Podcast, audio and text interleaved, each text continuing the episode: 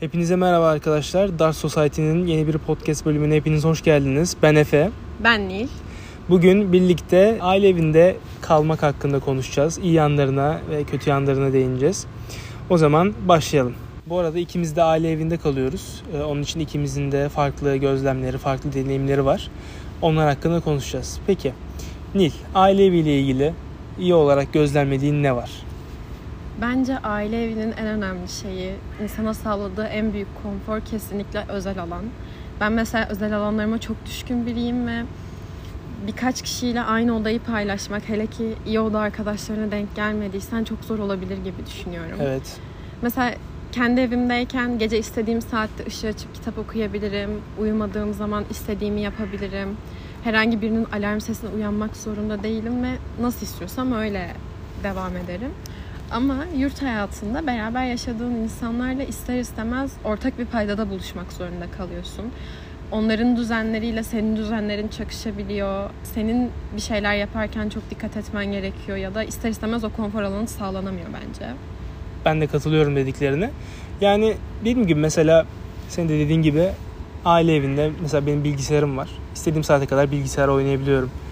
Ya da işte dediğin gibi kitap ya da başka etkinlikler yapabiliyorsun ama yurtta böyle bir olanağın olmuyor. Çünkü insanlarla aynı yerde kalıyorsun ve onların da alanına saygı göstermen gerekiyor diye düşünüyorum. Onun için aile evinde kalmanın böyle bir artısı var diyebiliriz. Yani ikimiz de böyle gözlemlemişiz en azından. Aynen öyle. Başka bir şey diyecek olursak mesela şöyle olabilir. Benim şöyle bir düşüncem var. Yemek konusunda yemekhanedeki yemekleri mesela gün içinde hani sabah kahvaltısı veya öğle yemeği yiyebilirsiniz tabii okula geldiğinizde ama akşam eve gittiğinizde bir aile yemeği olması bence çok güzel bir şey. Ben de kesinlikle katılıyorum. Ya da şunun bence çok önemli bir artısı var. Eve gidiyoruz ve buzdolabı bizim kullanımımızda sonuçta ve ne zaman istersek o zaman yemek yiyebiliriz. Gecenin bir yarısı acıktığımızda kimseyi rahatsız etmeden karnımızı doyurabiliriz ya da mutfağa pat diye girip bir şeyler yapabiliriz. Yurtta yurt, mutfak gibi bir imkanın da olmuyor çoğunlukla. Aynı şekilde tabii.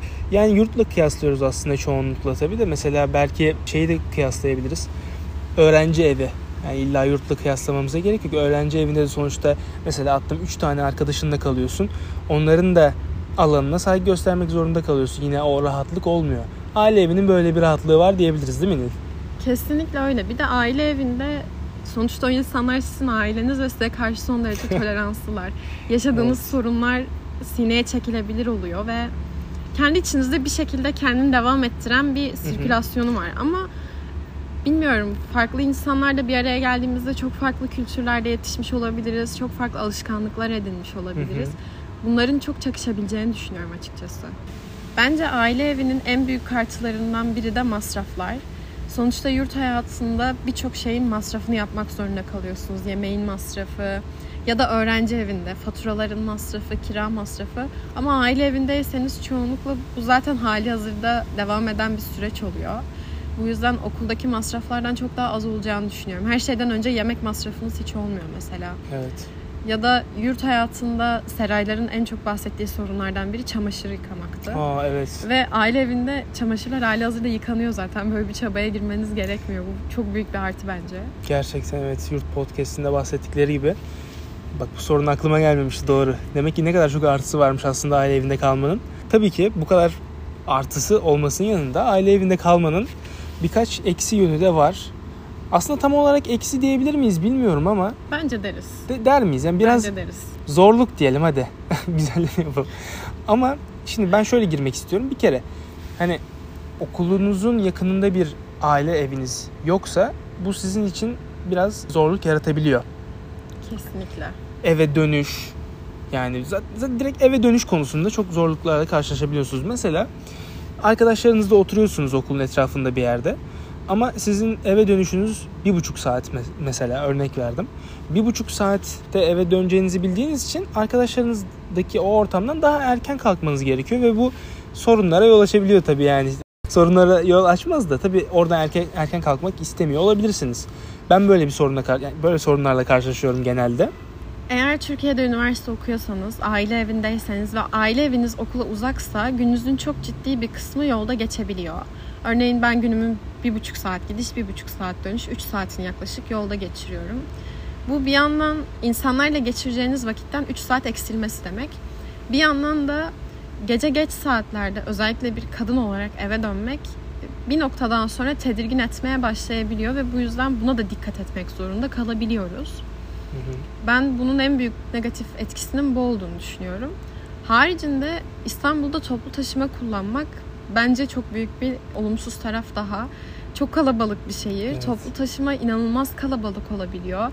Bazen o bir buçuk saatlik yolu ayakta gitmeniz gerekebiliyor. Ya da o kalabalığın içerisinde gitmeniz gerekebiliyor. Mesela üniversiteye ilk başladığımda ben Covid vardı. Herkes maske takıyordu.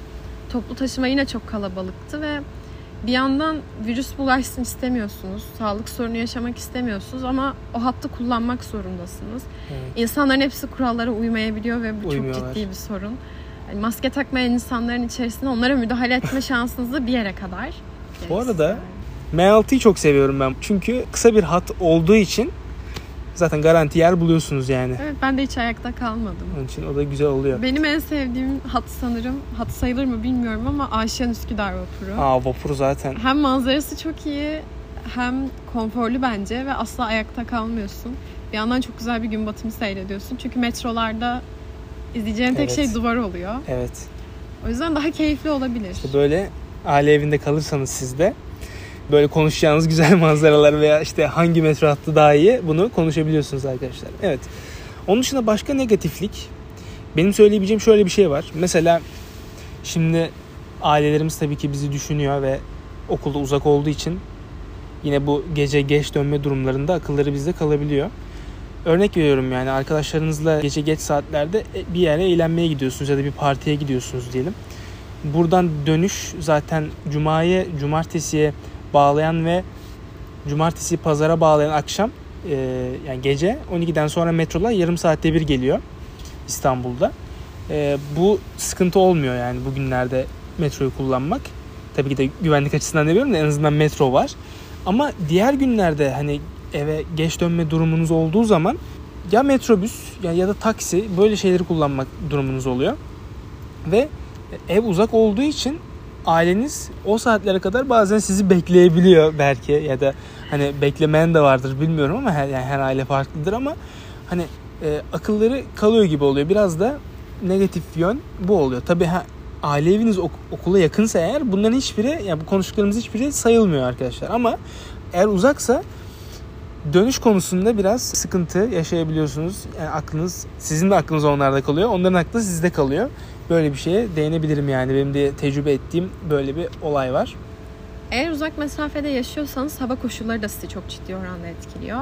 Örneğin okula yeni başladığım dönemlerde bir gün fırtına çıktı. Geç saate kadar okulda bulunmam gerekiyordu. Sonrasında yaklaşık 20 dakika boyunca okulda yürümem gerekti ve sırılsıklam oldum. Metroya vardığımda daha bir buçuk saat mesafem vardı eve. Ve bu sadece metro hattı gibi düşünmeyin. Otobüse biniyorsanız yağmurun altında çok uzun bir süre otobüs beklemeniz gerekebilir. Birden vapur hattı iptal olabilir.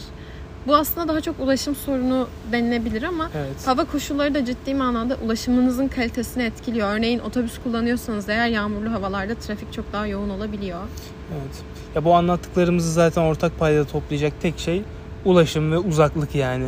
Aynen öyle. Negatiflik olarak söyleyebileceğimiz tek şey bu olabilir. Ki dediğim gibi yani aile eviniz yakınsa bunların hiçbiri geçerli olmuyor.